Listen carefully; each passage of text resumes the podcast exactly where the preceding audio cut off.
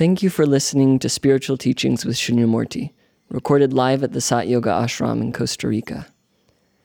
To join us for a life changing meditation retreat, or to make a donation to support this transformational work, please visit our website, www.satyoga.org. To access more teachings or guided meditations from Shunyamurti, please visit the members section of our website or our YouTube channel, Sat Yoga Institute. Namaste. When we did the live stream recently, there were a lot of questions that weren't asked because we had a backlog. But Purusha has uh, printed them out for me, and so I thought I would give answers and we could put that on as a, a separate addendum or, or whatever to the people who were at the live stream, and, uh, and we can answer their questions without having to wait for another live stream in which we won't answer another batch of questions. So, without falling too far behind, if everyone is willing to uh, put up with it, I'd like to try to answer them. Okay? I won't give the names of the people who asked them to protect their anonymity. I can't protect my own, unfortunately, but uh, at least I'll protect theirs. So, the first one is Will you ever do retreats in the United States? No. and uh, I recommend, if you're in the United States, that you do a retreat elsewhere, like here, and join a community that's preparing uh, to uh, be free of the karma that the uh, United States is earning at the moment. And I won't say any more than that, but those who have eyes to see uh, will uh, wisely take action to come to an oasis of peace and protection of God's energy field. okay, uh, another question. Sometimes I believe I am, then it seems like I was just being tricked by ego. It's hard to tell what was authentic experience. Well, that's what the ego does, is to trick you. That's its purpose, and that's going to continue to happen until the ego has been extinguished. So just take that as a given and that there is no authentic experience until there is no ego.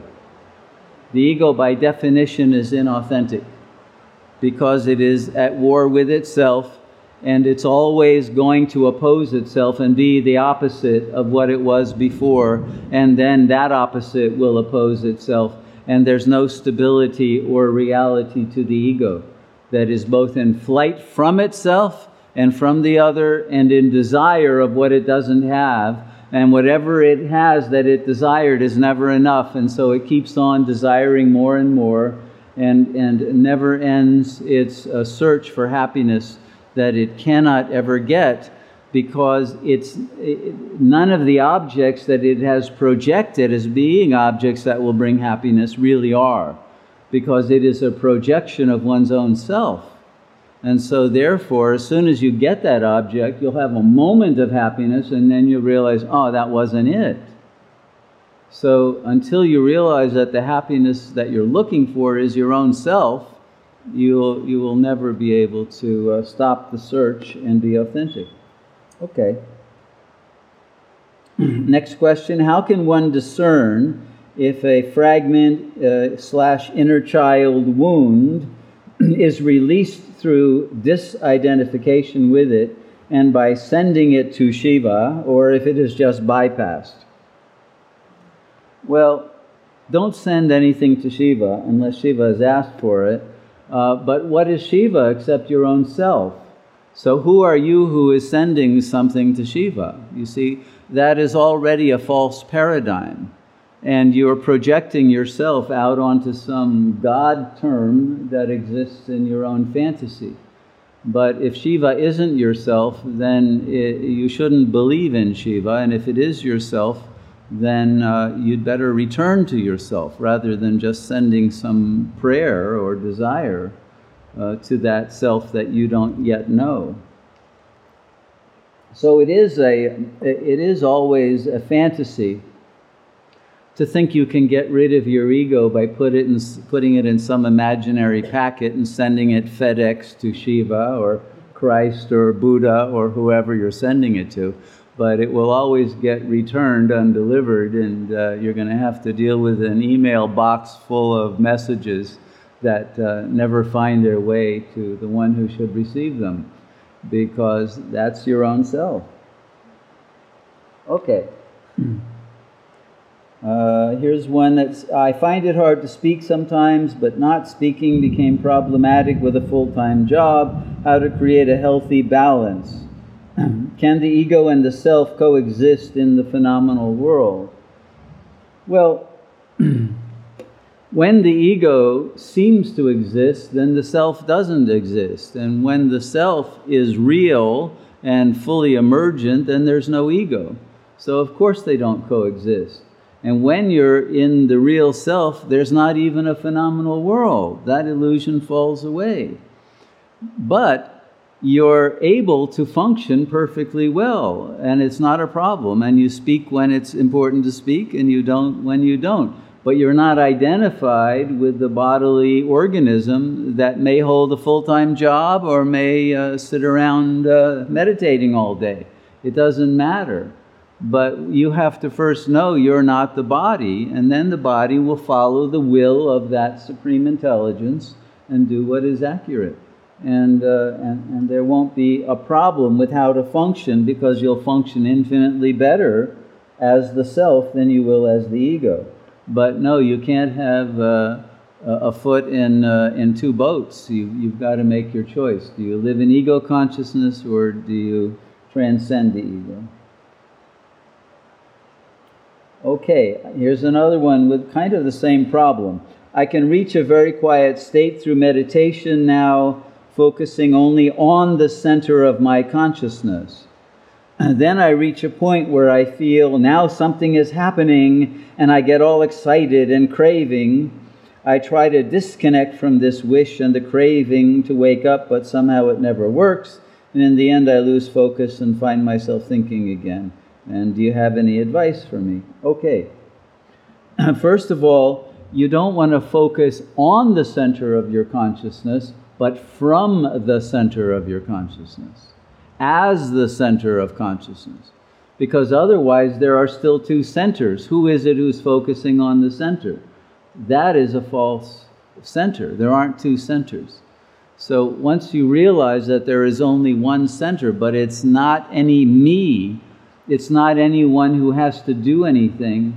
It's not the one who is craving and desiring God consciousness and some extraordinary blissful experience, but it is the witness of all of that. Then that you are already at the center of consciousness and you never left it, and there's no process and no lack, no craving, and, and just the realization that the real self always was and is and shall be what you are. But as long as your mind is still craving to grasp something and gain something, you're going to lose it, even if you get a glimpse of it momentarily. So it's important not just to want to reach yourself, but realize that the one who wants to reach it is already the self and let all of the reaching and the wanting drop away. Okay, I have a very practical question. How do I actually change my life to the positive and navigate the world with wise decisions? What if the next intelligent step is invisible? Well, it's going to be invisible to the ego which will even worse uh, deceive you into thinking you're making an intelligent step, and then you'll discover it wasn't so smart. So the uh, the only way is to surrender to that infinite intelligence that does not make mistakes.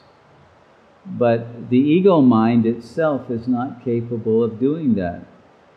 And again, this this is where we come up with the problem of the need for ego death if you want wisdom and you want power and you want love and you want bliss, the price to pay is the ego mind itself. Because it's that form of processing of information that causes the suffering. And, and that you can't figure out a way to avoid this. It's not something figurable.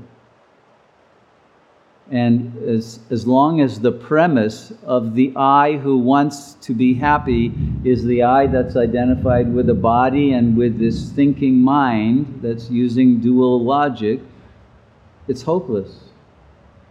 So until the discovery of what you are, which is a self that existed prior to the birth or the, the existence of your body, even in a pre uterine state, that self that is eternal and bodiless is what you are here and now. Only from that level will intelligent action be, be possible. How can I help relieve psychosomatic symptoms of brain fog, blurred vision, and debilitating fatigue? Are there any exercises for any release? Okay, well, first of all, the word symptom means effect. You have to find the cause of that effect. If you have symptoms like this, what they're saying is there's something in you that doesn't want to think, it doesn't uh, want uh, to, um, to see, has blurred vision, and it doesn't want to be able to take action. It has fatigue, right? So there's a, an egoic statement that is actually a political rejection of thought, of vision, and of action.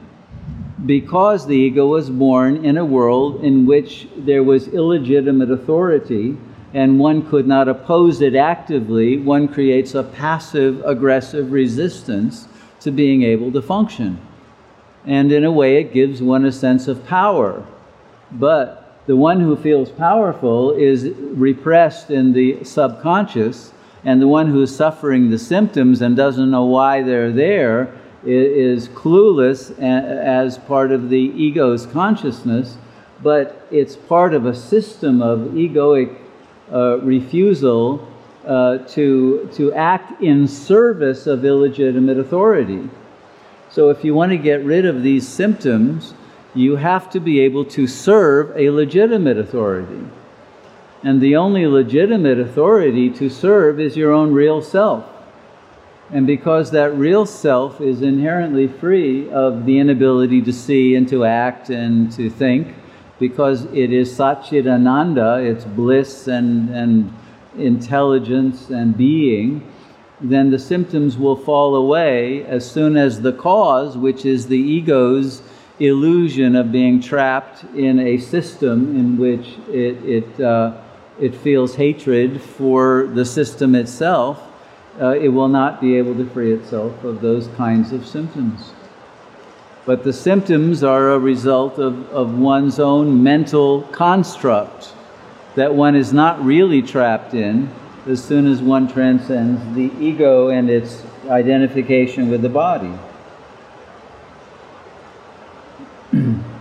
Okay, the next question is Human spirituality has not evolved in the last thousands of years since the days of Buddha, the Upanishads, etc. How is it possible? It means that the origins are the final point of truth? Well, in fact, not only have we not evolved, but we've devolved. We've fallen much further. There's very few Buddhas in the world today, and very few Upanishads that are being written, and, and uh, very little accurate spirituality anymore. But what we don't realize is that the Buddha and, uh, and the uh, Vedic sages were already at a very fallen state. They were uh, at the beginning of Kali Yuga, but Kali Yuga is the last of four ages in, in which uh, there were many higher civilizations that we are completely amnesiac about. We don't remember them. We don't even remember uh, the truth about ancient Egypt or Hyperborea or the ones that actually have historical threads that we could connect to.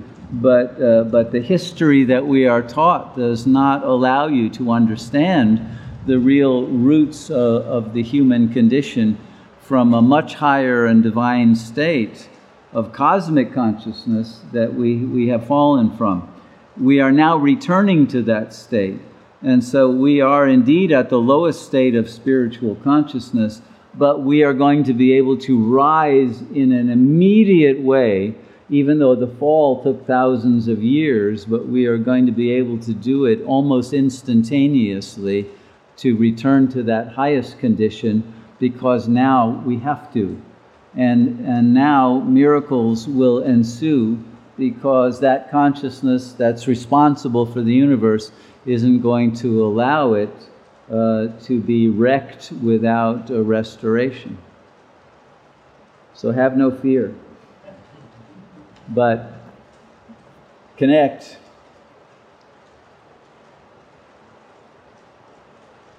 Okay, here's one. Can you talk about the practice of listening to the body before going on courses of action? The body seems to give yes or no answers if asked. And how does this contribute to spiritual evolution? Well, yeah, you know, this is very popular among uh, chiropractors and such. They'll do arm testing or they'll give you a pendulum and, uh, and, and you, can, uh, you can project into the body this intelligence, but it's not the body, it's consciousness itself. But it's consciousness that is a mixture of both the superconscious and the subconscious.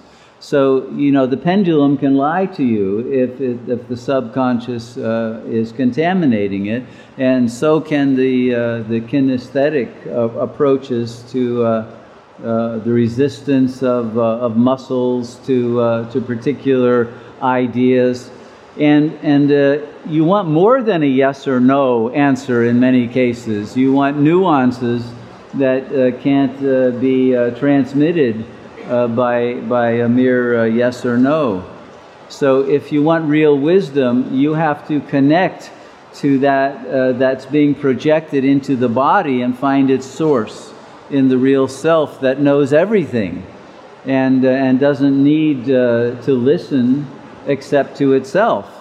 And, uh, its access to that wisdom is spontaneous and immediate. So, uh, why go through the middleman of the body when you can get it directly through the, uh, the self instantly? But that's what you have to learn how to listen to with the third ear.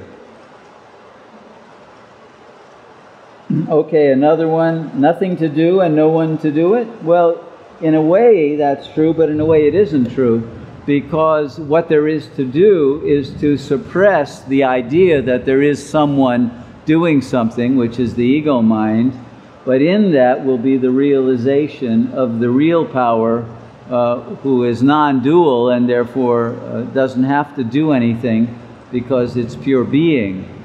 But it, it does take the effort of disidentification from the ego mind that is always trying to do something. And that's the paradox that that disidentification from being anyone uh, brings the, the real self into full revelation. Can we say that the real exists or not? No. The real would never condescend to existing. Uh, the real is the cause for everything else existing. But existence, by definition, is only for that which is unreal. Okay, the real doesn't bother to, to, to appear because anything that appears must disappear. Existence is about appearance, but the real is the unmanifest. But once you realize that you are the unmanifest real, you can bring anything into existence you want, and you can make what you don't want not exist. But you can only do that in accordance with the laws of accurate Dharma that you will now be master of. And, and once you do that, then the world is uh, beautiful and will respond to you with perfection.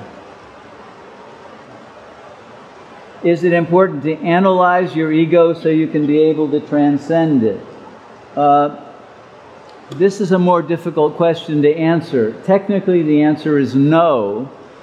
Uh, but there are some egos that are so convinced of their inability to transcend uh, that dualistic form of cognition, that you have to help them analyze the falseness of that belief and reinterpret uh, their life story into a new narrative that enables them to realize that indeed they are not what they thought they were, so that they can activate the power to let go of the ego without analyzing it.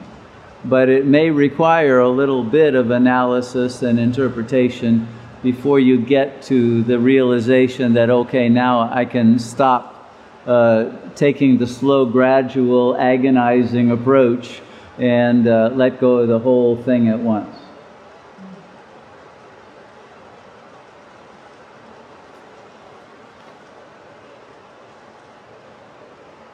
How to remain in the true self during times of illness so that healing can happen. Well, if you mean remain in the true self, it means you're already in the true self. If you're there, there's no problem. And there probably won't be any illness. And if there is illness of the body, it's a karma that you're quite content with and it won't cause any suffering. But if you're not yet in the real self, then illness will make it more difficult to meditate. So, what you need to do is know that yourself, your real self, is not the body, and the body's illness or, or health or any condition is irrelevant. What you want to do is realize you're not the body and that the karma of illness is a blessing because it's creating more of an urgency to awaken. And then use the illness to bootstrap yourself into that level of consciousness that's completely disidentified from the body.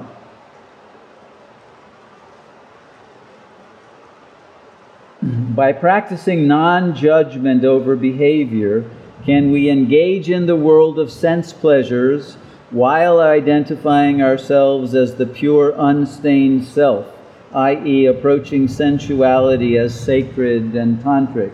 Well, okay, this is always the question that the ego asks because it wants to have its cake and eat it too. It wants to remain at, identified with the body and enjoy the, uh, the pleasures of, uh, of bodily contact and the possession of the body parts of another that it finds desirable and still believe it's the transcendent, bodiless, stainless self. Well, the stain itself is the identification with the body. And when you're in the real self that is inherently blissful and bodiless, there is no desire for this sensual activity. The sensual activity is desired by an ego that is identified with the body and has a feeling of lack and wants to fill that lack with objects of desire and to be found to be a desirable object to another so that it can feel good about itself and feel like it has the power of controlling the other person's desire and being irresistible.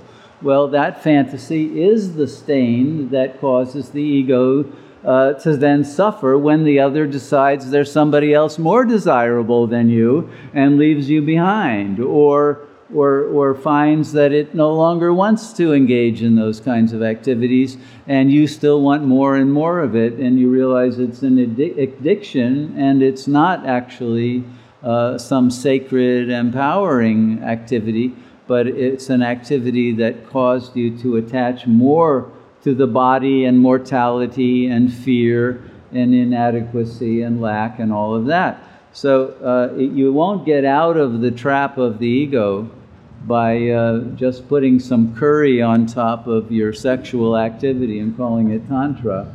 Uh, so I think if you want to be truthful with yourself, uh, you'd, you'd better uh, transcend the, the body identification.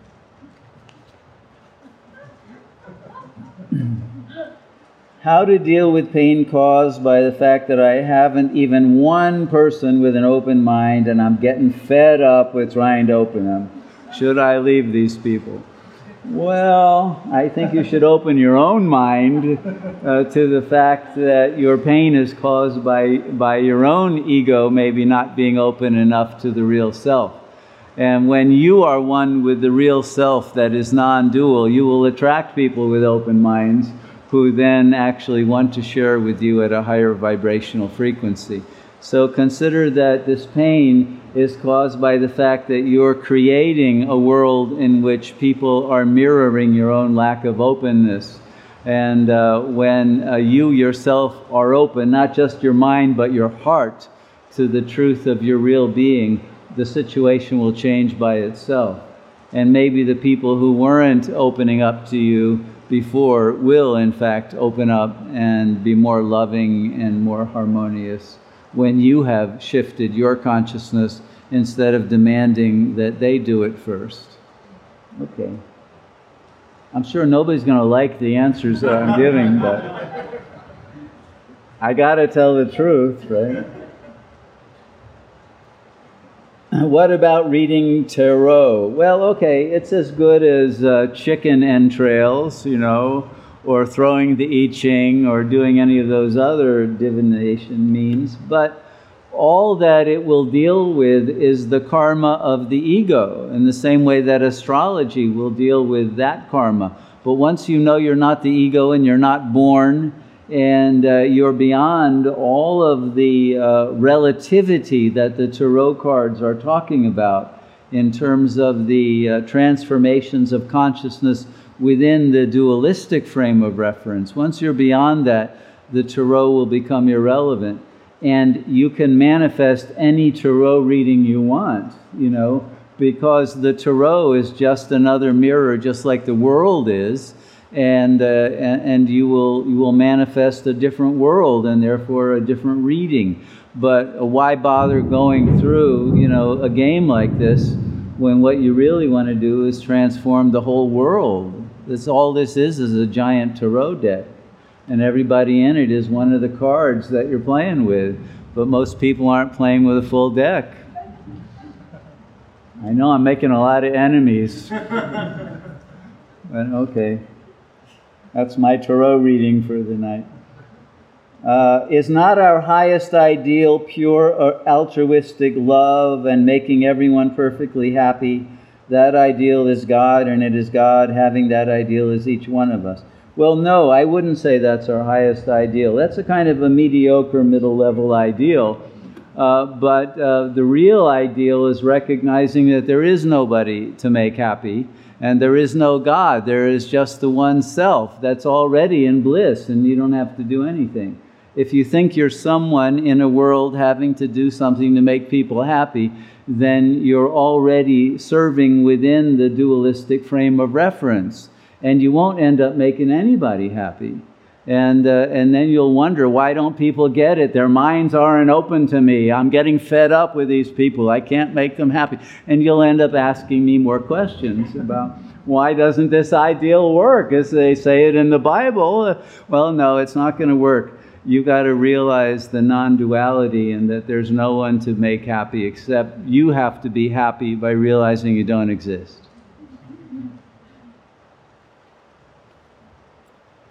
Ken, shouldn't you talk about God consciousness? No, not really, because it. How can you speak about uh, an unutterable, inconceivable reality that's beyond uh, language and beyond the dualistic frame of reference of the ego mind?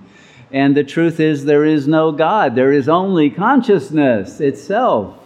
And uh, once you know that you are pure consciousness with no limits and no concepts, you don't want an idea of a God and an idea of a world and an idea of karma. All of those ideas are limited fantasies, illusions. Get rid of all beliefs. And then you will be in the consciousness that other people might call God consciousness, but you won't need to give it a name or uh, to have to describe it, but you will be in such an indescribably delicious state of bliss that other people will want to be in that state. And they'll ask you, How could I get to that state? And can you describe it? And you'll say, No, but hey, you are that. And, uh, and, and that's what the, the original teachings of Dakshinamurti at the beginning of Kali Yuga were. He taught totally in silence, didn't say a word but he transmitted this blissful energy so that if you hung out with the guy, you were in a trance and, and in samadhi and in bliss. And if you were lucky, you didn't come out of it. And then you couldn't describe it to anybody, but, but other people would sit with you and have the same experience. And that's what the way yoga was transmitted. Not with teachings and, you know, Upanishads and books and all of that It was just through being blissful because you are it.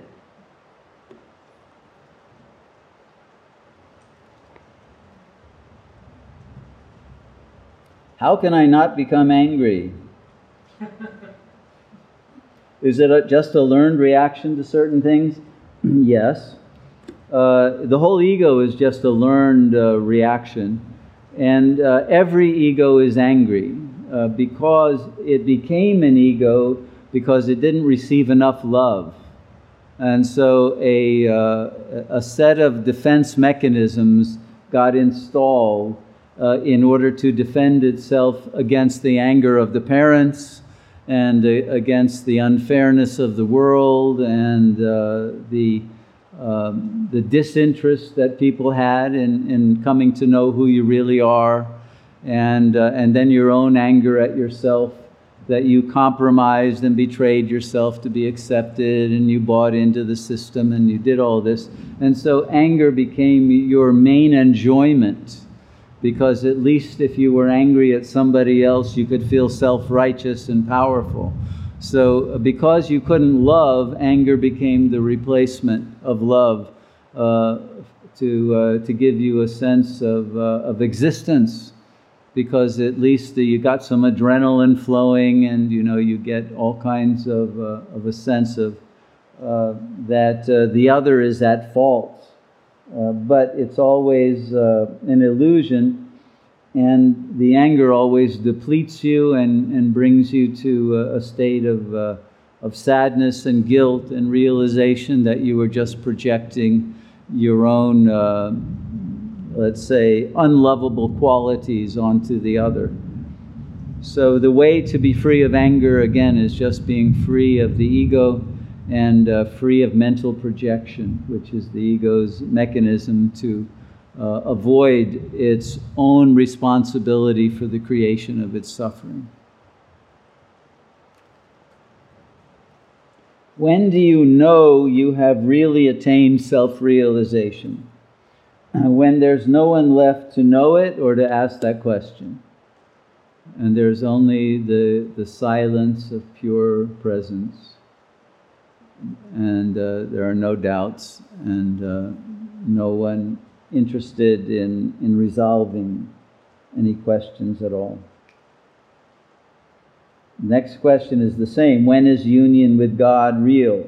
Well, when you are the real self, then there is no God to have union with because you are that, and the whole idea of yoga itself uh, dissipates because even yoga is a lie, right? There's no need for union because there was never any disunion. And so it's real when there's no one any longer uh, who is in a false state of consciousness. Okay, we're, we're getting near the end. Uh, how to find balance in serving the world and giving attention to your own process of becoming the real self, especially as a woman in a postmodern, very male world. Hmm. Some males would disagree and say it's a very feminist world, and uh, others would say it's a very transgender world, and there, there's, there's a total loss of the uh, of male power or of female power or love or grace or any of it. But what I would say is the world that you think you're living in is a mental projection, and so everyone's living in their own world. But your function is not to serve that world, your function is to serve the self, who is beyond all worlds. And then the self will bring about a, a, a manifestation of itself as a world, but you will not be fooled into thinking it's a world. You will recognize it's simply God writ large as beauty in infinite manifestations and forms that are in perfect harmony and that perfection and beauty uh, is both your perception of reality that's accurate and the creation of it, and the two are the same. Last question. I'm sure you're all glad of that. Uh, and it's uh, Is it possible to uh, share your wisdom on what is denominated the double life of the disciple? Well, I'm not sure actually what is meant by the double life. I think everyone's leading a double life. But what I would imagine it means is that the disciple is trying to live in non duality, but at the, at the same time, it's learning about non duality. It has to live in duality. Well, that's the situation for everyone. And so the disciple must realize that you are a disciple of yourself. And, uh, and what disciple means is that you are disciplined disciple and discipline are the same, and the discipline is the remembrance that you are the self, the constant remembrance that you are not double, but you are one, and the oneness that you are is infinite. And so there is no duality or doubleness. But for the moment that, that there is still a, a sense of a stream of consciousness that believes in duality, then the discipline of refusing to entertain such thoughts uh, must be fulfilled. And to the extent that you are a true disciple, then this sense of a double life will not exist. And in fact, there will be no sense of, uh, of a life being lived, but simply of reality being witnessed from the changeless, unborn state of pure awareness. I hope that's useful. I hope all of these things were useful to everyone. And uh, if not, well, ask me some other questions uh, next time uh, or not. But I think that the answers to all of these questions are really uh, the questions themselves are the problem, and they are based on false premises that the dualistic mind uh, can't get beyond from within its frame of reference. And once you are in the non dual consciousness, then there are no questions and no doubts and no problems and no world that will resist you. You, you will find that everything is perfect, everything is, that happens is a blessing and uh, you will be in a state of non resistance and, uh, and enjoy every moment as a manifestation of that infinite intelligence that you are.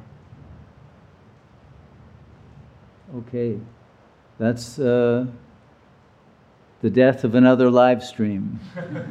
Thank you all. Namaste. Thank you for listening to the Spiritual Teachings with Shunyamurti podcast. For more information on programs and retreats, click on the calendar section of our website, www.satyoga.org. Our work is made possible by the generous support of our listeners, viewers, and members. To make a donation, please visit the donate page of our website. We thank you for your support in our mission to share this timeless wisdom with the world. Namaste.